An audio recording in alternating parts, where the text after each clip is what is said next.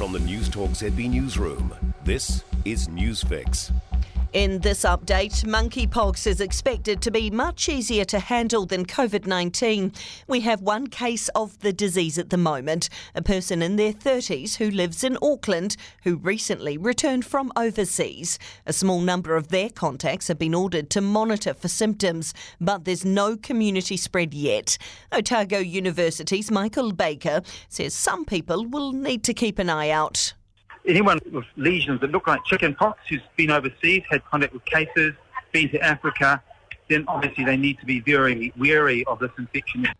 There's a call for New Zealand to join a moratorium on deep sea mining ahead of the Pacific Islands Forum. The move's already been backed by countries including France, Chile, and Fiji. Nauru has triggered a process which could see the mining start as soon as July next year. Green Party Pacifica spokesperson Teanau Tuiono says it could add to existing environmental problems. Without urgent action, we could be on the verge of making a catastrophic mistake by allowing deep sea mining to start. Seamount hotspots of marine life are already under pressure from overfishing and climate change.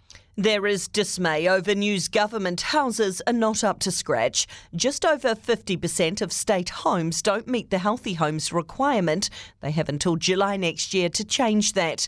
Monte Cecilia Housing Trust says families and children are back living in cars, parks, and motels. CEO Bernie Smith says he's extremely disappointed. If I'm quite frank, uh, they've lost the plot. We've gone from a housing crisis to a catastrophe. Air New Zealand is bringing back its COVID 19 flexibility program as cases once again spike. Until July 31st, customers will be able to cancel their travel if they're unwell and either put their booking into credit or change their flight without the fee. The airline's expecting more than 670,000 people to fly with them in the coming two weeks. And that's news. I'm Donna Marie Lever. To sport. In the year Russian players were banned from Wimbledon, Elena Rybakina has become the first Russian born player since Maria Sharapova in 2004 to win the women's singles title.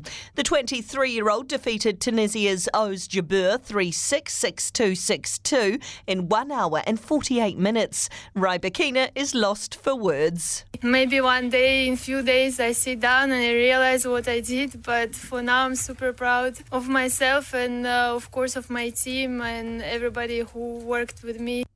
All Blacks coach Ian Foster believed his side should have been able to bring Ardie Savea back on in the 23 12 loss to Ireland.